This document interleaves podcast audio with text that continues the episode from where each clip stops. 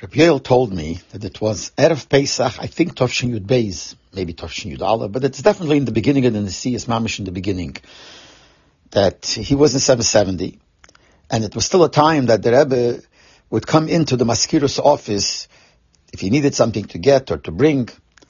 So the Rebbe walked out of his room, came to the Maskirus office, and there was nobody there. The only one that was around was Rabbi. And together with him was Rabbi Chadakov's son. He was a little boy then, Sholem Yisrael.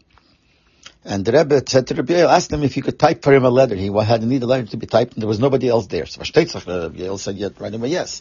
So the Rebbe told him what to type, and the Rebbe also gave him a sefer and showed him a few lines from the sefer that he's supposed to copy out in the letter. And he showed him which lines to do and in the letter. And the Rebbe told him that he's going to go back into his own room, and in a few minutes later he'll come to the office of Maskirus and he's going to pick up the letter to take it.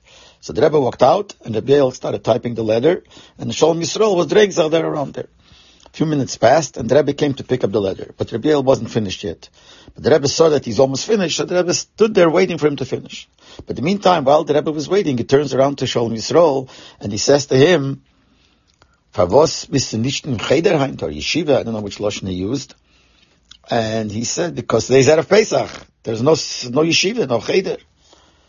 So the Rebbe took the sefer that he gave Rabbi Yael to copy from, and he mished to the back of the page, the last page, and he showed Sholem Yisrael the number. He, say, he says to him, you see how many pages this sefer has?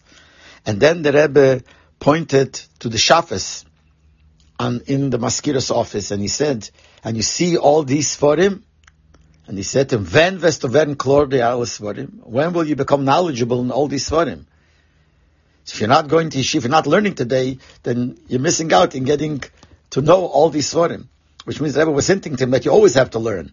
And when he said he's not learning today because there's no yeshiva, that's not an answer. But the way he put it to him, he said, wirst du werden klor in dem sefer? He showed him the end of this sefer. Wirst du werden klor in the alle andere svarim? This is what Rebbe told me. He listened and he heard this. And by that time, the Rebbe, he finished the letter and he gave it to the Rebbe, and the Rebbe went back into his room.